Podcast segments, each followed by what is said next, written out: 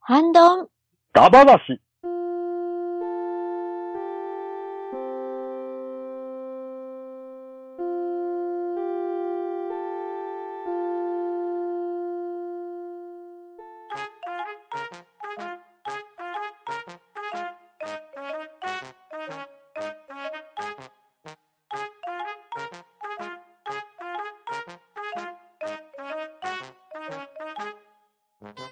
はい、始まりました。ハンドンダ話、今回はハッシュタグ会となっております。それでは早速出席を取ります。ガーネットさん、はい。相棒シーズン21、亀ちゃん復活、嬉しいです。ガーネットです。ウラキングさん、はい、裏キングです。よろしくどうぞ。パンタンさん、はい。ファーストペンギン、面白いです。パンタンです。よろしくお願いします。アホイ、パトダディです。ということでやっていきたいと思います。それでは、えー10月13日、月島さんのお便りをガーネットさんお願いします。はい。月島さんよりいただきました。バニラウェアだ話、拝聴。同じファンとして終始うなずきながら聞いていました。いやー、バニラ作品って本当良いものですよね。と言いつつ、実はまだグリムグリモアをプレイしていないので、最近出た移植版を近々やろうと思ってます。おぼろ村正も移植されたら、ぜひプレイし直したいですね。といただきました。ありがとうございます。はい。ありがとうございまはす。ありがとうございすます。バニラウェアですね。はい。うん。うん、なるほど。全然触れて、触れられてない ので、早いとこ、13、積んでいる通13騎兵防衛団を、ちょっと防 衛権、防衛権をちょっと手を出さないと、はいうんこれはやばいですね。いやー、13騎兵はいいですよ。うんいろんな意味で。うん。本当におすすめですよ、あれうは。ん。いやー、そうですね。うんう。ん早いとこやらないと。エルデンをクリアしないと。まずは、まずはそっちを片付けまずはてね。うんいや、どう考えてもね、ダディさんに刺さるポイントは多いゲームだと思いますよ。なるほど。うんなるほど。うんうんそうですよね。うんそうなんですよね。うんうんいやー、早くやらな いと。ドラゴンズクラウンそう、ドラゴンズクラウンオーディンズもそうですスしフィア、オーディンズスフィアもそうですし、月島さんも言われていますが、グリムグリモアも面白かったですよ。おー。おー。ねえ、こう、あのー配信聞いてても、おー、なんか興味出てくるなというか、こう、やってみたいなでもアクションは難しいなとか、いろいろね、あの、 うんいろんな思いで聞いてました。うんグリムグリモアはね、リアルタイムストラテジーなんで、アクションじゃないですね。うんうん。あ、そうなんですね。ええはいはいはい。オボロムラマスはアクションです。オボロムラワサはアクションですね。あ、そうですよね。ううん、なんか、ねバニラウェア系ってアクションというか、うんうんそういうのが多いイメージがこうそうそうそふうわっとあって、うんうんそのイメージだったんですけど、うん。うん。 13騎兵防衛権がアドベンチャーゲームだったっていうところも驚きでしたし、うん。で、どんなんが出てくるかと思ったらとてつもないシナリオだったっていうのでね。ねえ。ううんんうん。そうなんですよ。うん私、13騎兵は、 あの、実は、あの、戦闘とアドベンチャうんーじゃないですか、パート的には。ですね。アドベンチャーは、あの、一緒に読んでたんですけど、戦闘は旦那さんに丸投げしてたんですよ。そうなんですよ。だから、あの、こう一緒に見てて、あ、あそこに敵いるよとか、うんあそこ危ないんじゃないとか、こう、口出しをするんですけど、やれる気がしないかったんで、もう、はい、旦那さん頑張れ、頑張れっ て。アシ、アシスタントしてました。あの、うん、ナビ、ナビ。あ、でもそれもよく言えば大事ですしね。はあの戦闘って結構シナリオに綿密にリンクしてるんで。うんうんうん。ですよねえーうんあの、会話とか、そうそう。メンバーとかね。あれ、ものすごい高速戦闘されてるんですよね。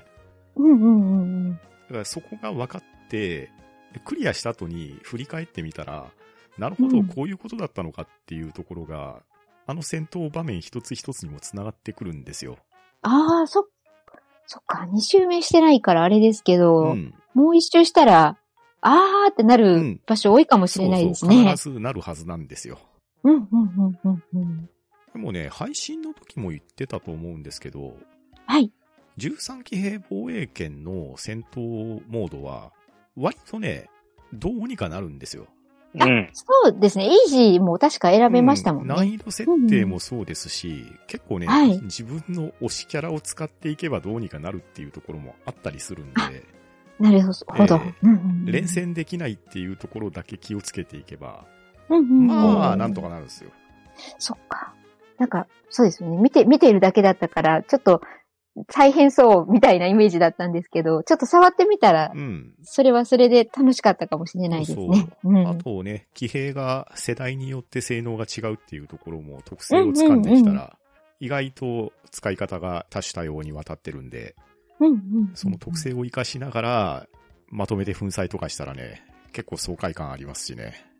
うんあだから気持ちいい技いくつかありましたよね。そうそうそうそう私もやってなかったんですけど、見てて、おお一気に蹴散らした、やったぜみたいな気持ちになりました。見てるだけでも。そうですね。もう第4世代が、もうとにかく高機動でマルチロックミサイルとか撃てるんで、あれ見てるだけでも気持ちいいですよ。 気持ちよかったです。はい、本当に。 うんうんまあ、それに比べると、グリムグリモアの方が戦略性は高いですね。うんうんうあんうんあ、なるほどね。うん。でもね、グリムグリモアは、これはね、ガーネットさんにお勧めしたいんですけど、ほうほうほう。シナリオがね、実にタイムリープっぽい話なんですよ。 SF、ファンタジー世界なんですけ系ど、はいはい。ファンタジー世界の中で、うん5日間の魔法学園での生活を繰り返して謎を解いていくっていう感じのシナリオなんで、あ、そっか、謎解き系の。ええああ、そっかそこっれか。はね、本当に面白かったですね。うーん。なるほど。うんなので、月島さんにはぜひやってもらいたいな。そうですね。ご感想もお聞きしたいところですね。ううんん。そして、おと、おぼろむらまさんはね、うん確かうに、ん。スイッチで来てほしいですね。本そ当に。う、今はね、絶対移植した方がいいタイトルであるのは間違いないんですよ。うん。ほうほうほうほう。わかんないです。あの、もう、あの、任天堂ダイレクトとかではもしかしたら準備されて、ああ、しといてほしいですね。中村祐一さんだけは知ってるかもしれない。 ね、そう。収録してるから。先に知ってる。そうですねえタイトルがかっこいいから、すごい、ちょっと惹かれるものはあるんですけど。うんうんうんうんうん。本当にあの、和風アクションゲームなんですけれど、うんうんうん。画面とかだけじゃなくてね、キャラクターが実にいいキャラクターなんですよ。うん。うんで、その上で PS ビータ版に出ていたダウンロードシナリオ。これがとにかく面白い。うん。うん。なので、そのあたりをまるっと HD 画質で移植とかしてくれたら、それだけでもだいぶ喜ぶ人いるんじゃないかな。おー。うんうんうん。ちょっとね、楽しみですうんね。来てほしいですね。ぜひお願いしたいですね。はい。というわけで、月島さん、ありがとうございました。はい、ありがとうございました。ありがとうございあまりしたがとうございました。続きまして、シュワンさんのお便りを、ウラキングさん、お願いします。はい。チュアンさんからいただきました。ハッシュタグ半ばな。カルディ会拝聴ビスコッティは、浸さずガリガリ食べます。ナッツが多ければ多いほどいい。硬ければ硬いほどいい。しかし、シャトレーゼに続き、カルディも生活圏内にないとか、といただきました。ありがとうございます。。はい、ありがとうございます。はいありがとうございますありがとうございます。お、来なるほどましたねビ。スゴッティを直でいくんですねこれはもう、ガリッガリいくと。うで、んナッツも多いければ多い。硬いければ硬い。もう、歯がよっぽど丈夫なんだね。いやーもうこれね、私と同じ派閥ですよ、シュアンさんは。ビスコッティはガリガリ行くぜっていう。ガリガリ行く派だぜ。硬さがもう、ビスコッティのそもううです。真骨頂だと。はい。もうね、ナッツもガリガリいっちゃって、もう、 そこに熱いコーヒーをゴクッと飲んで、はぁー、みたいなね、 なるほどね。ちょっとした軽い、あれですよ、あのー、ストレス解散な、ストレス解消になります。なる ほど。うんあはうんい。食べれば。ば。コーヒーに浸してたら軟弱者を言われそうですね。そうね。 仁王立ちで。コーヒーとビスコッティを持って、両手に。でも残念ながら生活圏内にはございませんということでね。あーこれは本当に惜しいなな。かなかなかなかこ辛いれですね。もね、私、シュワンさんとね、がっつり握手なんですよ。近所に住んでたりして、みたいなね、気持ちになったりするぐらいの。はい。そう。またね、ちょっと、あの、ぜひカルディにね、ビスコッティ、あの、ガッチガチに硬いアーモンド入りのね、はい、うん買いに行きたいなとね、シュワさんまた、ね、食べましょうね。ガリガリっと。はい。というわけで、シュワンさん、ありがとうございました。はい、ありがとうございました。ありがとうございまあしりたがとうございました。はい。続きまして、パンタンさんのお便りを、パンタンさん、お願いします。はい。私、パンタンが申しております。パンダ杏仁豆腐と塗って焼いたらシリーズの新作が出てました。ということで、うんプルプルトロリン黒い杏仁というのが、まあ、これは、ハロウィンに合わせて出ていた新商品ですね。ああ、なるほど。うーん。おー。これがね、びっくりするほど黒なんですよ。へえー。ーそ、そんなにまあ、黒というかおー灰色と言った方がいいのかな。はいはいはいはいはい。はあ。確かにこのパンダも灰色です。ええうん。うん。ちょっと牙も生えてますよね。牙生えてる、ねえちょっとね。ドラキドュラ。ラキュライええメージですかね。うんへえ。味はね、ノーマルのプルプルトロリン杏仁と一緒なんですけど、うん。そうなんですか。ええごま味とかそういうわけそうではいうなわくけてで。はないんですよ。味はノーマルと一緒なのに、色だけ黒いっていう色ほどきが一体どうういう仕組みすごくインパクトありますね。うんへうんうんー。そしてもう一品が塗って焼いたらシリーズに、はい。博多の明太子で有名な山屋さんが協賛したみたいで、うんうんうん明太トーストの塗って焼いたらペーストが新発売されていて、へはいーこれは買わねばならんと思って買ってきたんですね。うんうんうん。これ、もう、美味しくないわけないじゃないですかって間違いないう。くうまいです。えーど、どんな感じの味なの本当に明太なんですか、明太フランスとかあるじゃないですか。うんううんうんんうんうん。あれ大が好きです自宅で作れると思ってもらったら、ねえあへーー私絶対これトーストじゃなくて、うんフランスパン買いに来そう。うんうんうん、確かに。明太フランスにしちゃうくらい。うんうんうんうん。ええー、すげえ。これは本当にいい品物ですよ。ねえ、えーちょっとコラボをしてる間になんとかカルディに行って入手したいところですうね。んう。んうん。まあね、確かに、プルプルトロリン、クローンイ杏仁は、こっちはまあ、ハロウィン限定だからね、もうちょっとしたら次うんクリスマス来ますけど、うん。まあ、明太トーストやったら別にって感じですようね。ん。うん。でも。あ確かにそう。うんうん。しばらくはあうんあったらいいな。うちんなみにこれ、イメージ的には、はい。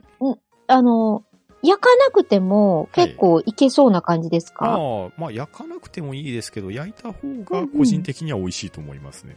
あ、そういう感じなんですね、うん食感的に。ええああ、はい。わかりました。うん、なるほど。いやー、素晴らしいね新作案内、はい。パンタンさん、ありがとうございました。はい。ありがとうございましたありがとうございました。はい。続きまして、ケータマンさんのお便りです。メロンパン、熱く塗ったらガリガリ感、ザクザク感が出て、より本物っぽくなりますよ。エコバッグ使ってますよ、といただきました。ありがとうございます。はい。ありがとうございます。ありがとうござありいます。がとうございます。います。はい。ということで、そうカレーパンとカルディラッシュね。うん。うん。ですね、カルディ付いてます。 うん。うん。ね え。こうね、メロンパンも早く試したいんですよ。うん ガリガリザクザク感も出るんですね。結構厚く塗ってると思いますね。うんうんうん、うあん。そうなんだ。そう、ここのケイドモンさんの、あのー投稿を見て、うん。あ、ちょっと熱くなって焼きたいぞっていう。うんうん私もケイタマンさんと同じ体験をしたいぞっていう、うんすごい、めっちゃ思いました。うんえうー、ん、ちょっとパンが足りなくなっちゃいそうですね。そうですね。パンの消費がすごくないですよう。ん。う。うんん えーなんか、バゲットを買っうん。うて、ん。一人一本ずつ、うん。うん。で、なんか、スライスして、こう、よし、次はこれだ、よし、次はこれだ、みたいな、カルディ祭りをしたいま。あリリ元あ気な なんか気も持ちうに。リッリッツパーティーみたいな感じでもう。そうそうそうそうそう塗ってどうぞっていう感じの。はいはい。あーまあ、確かにそう考えたら、あの、別にクラッカーとかでもええわけまであ、す、そうで。すね。うんうんううんうん。んうんうん確かまあ、そのリッチでもいいんですけど。うねん。でそうですね、それこそ ね。はい。まあ、ねただ、並べて。トーストした方がいいと思うんで、ああ、なるほど。まあ、それに耐えうる下地であれば大丈夫でしょうんうんうんうんうーん。フランスパンないし、うんちょっと、そういうパン系のう。ものとか。うんううんうんんうんうん斜めに切ってね、フランスうんね そうそううそう。ん。そうそう、おしゃれか、おしゃれ度増して。パン。いいですね。ええいいですね。もうそなしんてなら、ホームベーカリーで焼いたパンとかにやったら最高だと思いますよ。ああ、いいね。それはもうたまらない。美味しそう。なんであんなにパンって焼くとすげえいい匂いするんだろうね。ねえ、 ほんと。ねねもいやすごいですようね。ん。うん。ううんうん。恐ろしい発明 ですよ。ね。人類のいいつの昔からあるかどうかって、だいぶ昔からありますけ ど。そうですね。あのー、メソポタミア文明の時にはもうすでにパンはありましたかあらりね。ましたからね。うはい。なぜ穀物をね、ひいて、うんうんうんね、粉にして、あんなもん形にして焼くのか。練って焼くという発想に至ったのか。そうえどういう風にね立つぜひ、ギルガメッシュをあたりに聞いてみたいところですかね。はいなぜ答えてくれなさそうやけど。一回戦わないとダメですね。そうですね。 戦わないと答えてくれなさそうですね。そうですねう。ん雑種がって言われますね。言われますからう。ね。うんんちょっと言われてみたい気もする。あでも本当このね、塗って焼いたらシリーズは大人気で、うん。明太トースト買いに行った時もね、カレーパンもメロンパンも売ってはいたんですけど、う。うんんまあ、入荷日が限られてるみたいで、はい。はいはいはこの人、この人、この日に入荷します。で、販売個数は限定させてもらいますっていうポップが立ってたんで、おー。やっぱかなりのヒット商品ですね。なるほど。そうですうんね。うんうそんこまで、うんうんうんポップが立ってるぐらいだったら、うん。あー買い占めをさせない。 うん。できるだけ多くの人に味わっていただきたいって感じなんですかね。ねううん素晴らしい。うん。いや、なので、これ、近所のカルディで見かけることがあったら、ぜひ、お試しをって感じですね。ねそうですね。うんはいそしてしっかりとエコバッグも買っていただいて。ですうねん、ねうんうん。ちょっと気になってるエコバッグ。そうそうそうカルディの。これ本当おすすめですよ。あ、うんねえ、ちょっと今使ってるのがそろそろボロボロになってきてしまってるので、うんうんなんかなるほどカルディのだとすごいいい感じですよね。うん。めっちゃ高級っていうわけでもなく、そうこう、程およいんおですよ手軽っていう。そうそうそうそう、その感じがいいですよね。ブランド的に。 うんうんうんちなみに今はエコバッグじゃなくって、クリスマスバッグがお菓子入りで売ってますね。へい。ーうートートバッグみたいなものの中にお菓子が入って、い、くらぐらいかな ?600 円ぐらいで売ってたのかなうんそんなお手軽なう、 ん。なんかもうイコールエコバッグ代だけうみんそんたいなな感じですね。ぐらいの。 えーすごいな、カルディ。でもね、今日はねい、この外出てた時に何気なく電車乗って、ふといろんなね、周りの人見たら、うんうん、結構カルディのうん。お買い物されてる方多くてう、んううんうんん。うんうんあ、やっぱすげえ、やっぱみんなが愛するカルディなんだなって思ったんですね。なるほどね。ですね。ううんんう。うんん。で、まあね、今、あの、出ましたけど、次は、今ちょうどホームページ見たら、あの、福袋。うん。そうそう。おそういよいよ。シーズンで袋すねにも、あの、うんバッグがついてくそるうといそううか、そうそう。しかも、うんキャンパス生地のトートバッグっていうね。おおーいいね。しっかりした。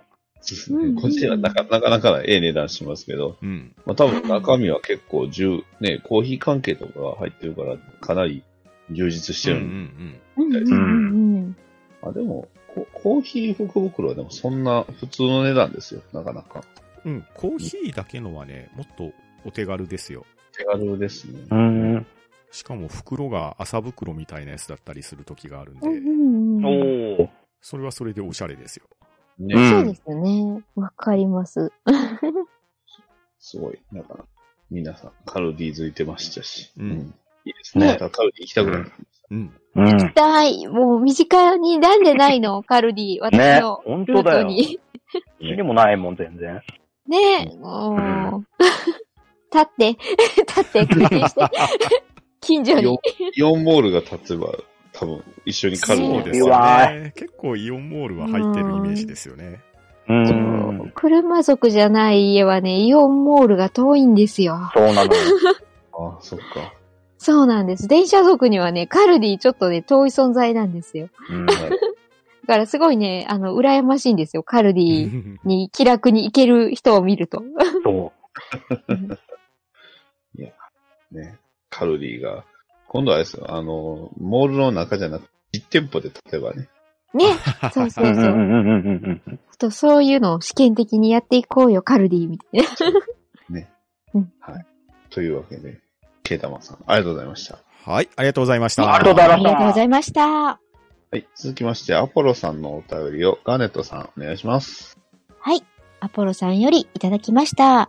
令和4年10月15日、ポッドキャスト、聞いたより、丸さんより、半ばな第484回と、令和4年10月19日、ポッドキャスト、聞いたより、丸2より、半ばな第485回を、といただきました。拝聴ありがとうございます。はい、ありがとうございます。ありがとうございます。ます。はい。続きまして、えー、ミソラさんのお便りを、ウラキングさん、お願いします。はい。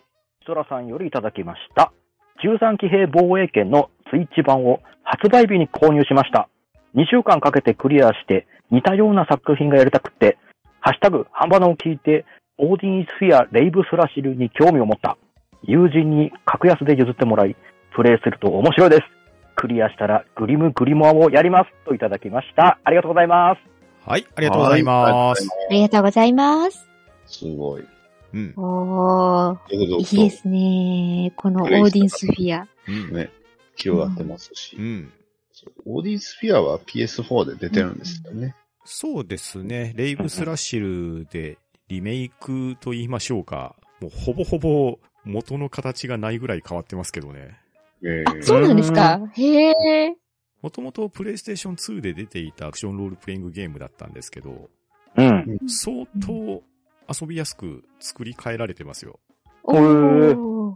で、プレイステーション3とプレイステーション4とプレイステーションビーターで発売されたんで、うんまあいろんな機種で遊べるっていう感じですね。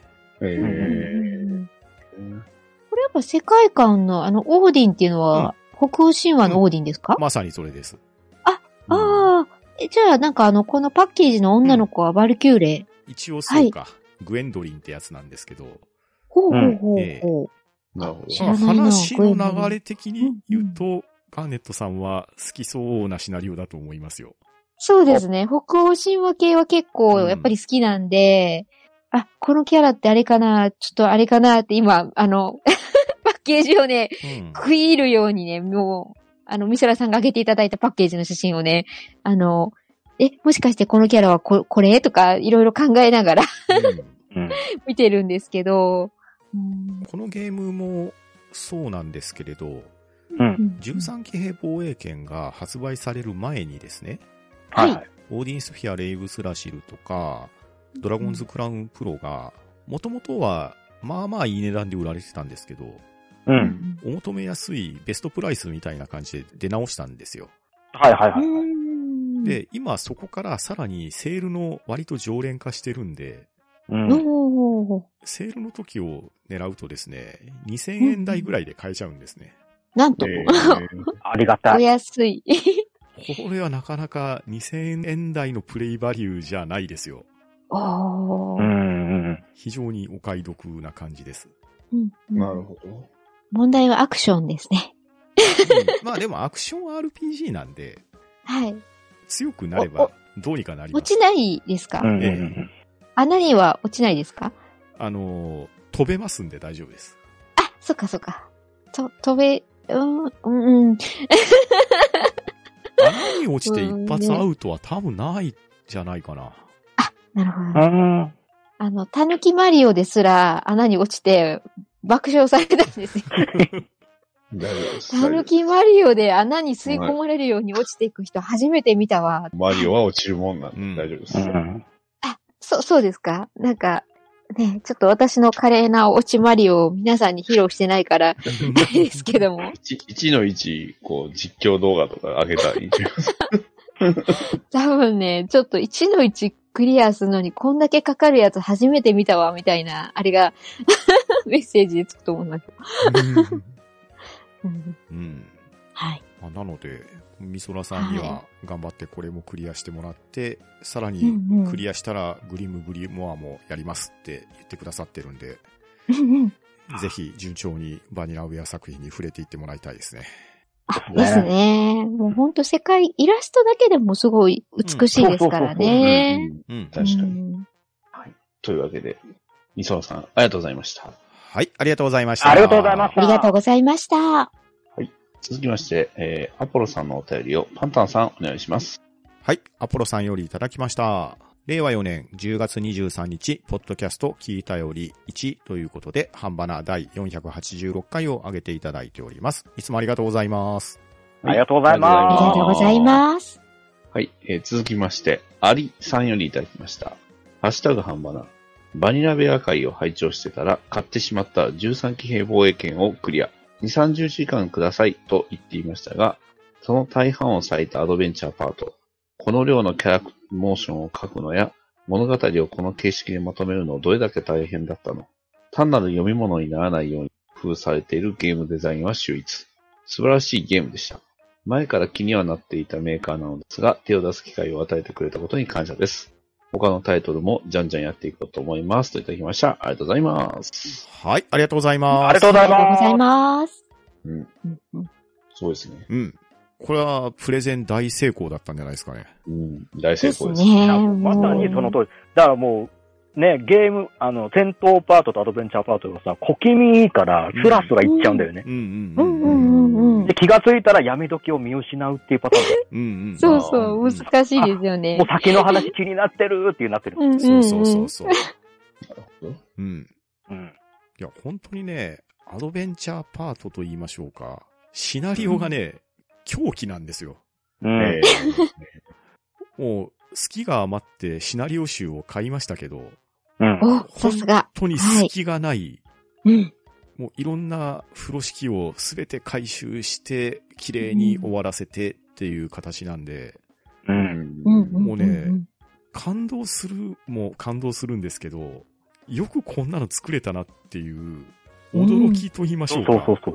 うんもうの、喉越しが半端ない んで、本当だね本当にそうです。ね。えーはい。ぐいぐい入っていけるの。ねえ。うんいやー、上谷さんって本当すごい人だなって、単純に思いますよ。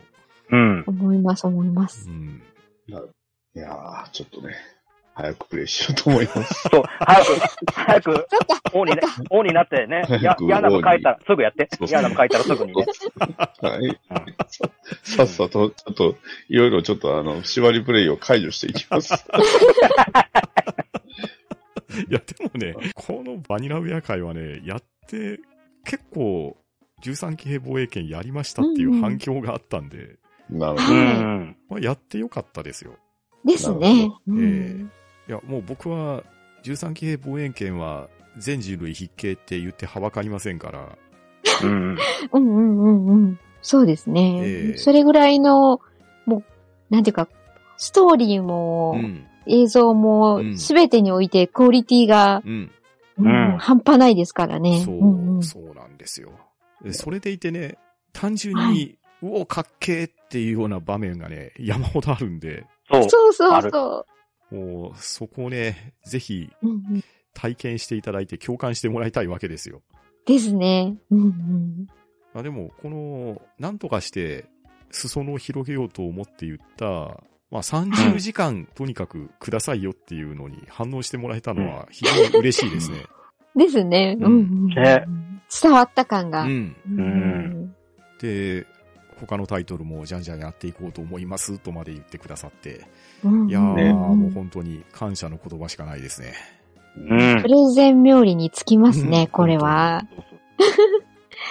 もいうやーもう私、本当13騎兵やってから、うん。あの、焼きそばパンを見るため にね、彼を思い出すんですよ。そうなんだよね。藤山くんがね確いいキャラクターですね。うん。そう、もう、あの、焼きそばパンから切り離せなくなりましたから、私の人生の。そうそうそうそう。ただ、別に買う気なくても、ついついうん。コンビニとか行って焼きそばとかもちょっとチェックしちゃう。あ、そうそうあると思っちゃうのね。あ、あるよ、あ買わないんるだけど。よしよしってなってね。よ。そうそう。そう。いやー、バニラウェアがね、13騎兵防衛権のアンケートをね、この間やってたんですけど、はいはいはい。それの当選商品がうん、焼きそばパンのスカジャンだったんですよ。おえー。ーすごいものをまた。た。すごいもん作ったし、めちゃくちゃ欲しいんですけど、まあ当たらんですね。そうでしょうね。いい競な争率、倍率高そうな。うん。ねえ、もう、あの、光るところが私の中ではもうあれ、焼きそばパンって書いてあるんじゃないかなとしか思え ない。読めないんですけど。うん。焼きそばパンじゃねえのかな、これは。 でもそのね、やっぱり食べ物も必見だからね、バリナレウェアといえばってういう。んバニラウェアといえば食べ物の描写ですよ。だからもうねプレイするときなんか必ず片手になんかちょっと食べ物用意してる感じがなんかちょっと落ち着かないってなってるもんね。 どの、どの作品やるにしてもねう。ん。なるほど、なるほど。他作品でもそういうキーアイテムに食べ物があるんですね、象徴的な。そうそう。単純うに茶屋で食事をしますおみたいな、一つ一つの食事にめちゃくちゃ気合が入ったグラフィックが入ってるんですよね。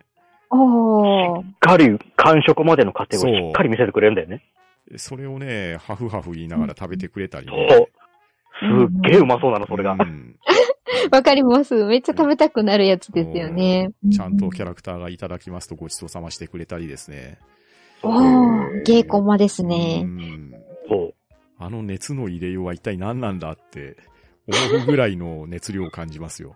あーうんうんはい。というわけで、アリさん、ありがとうございました。はい、ありがとうございましあた。りがとうございあまりがとうございました。えー、続きまして、アポロさんのお便りをガネットさんお願いします。はい。アポロさんよりいただきました。令和4年10月27日、ポッドキャスト聞いたより、丸2より、えー、ハンドンダ話第487回を聞いていただいております。どうもありがとうございます。はい、ありがとうございます。りがとうございす。はい。それでは今回のハッシュタグ会は以上となります。えー、お便りたくさんいただきましてありがとうございます。送ってくださった皆様、参加してくださった3名様もありがとうございました。はい、ありがとうございました。ありがとうござあいりまがしとた。うございました。は、うん、どうん、だ、ば、う、な、し、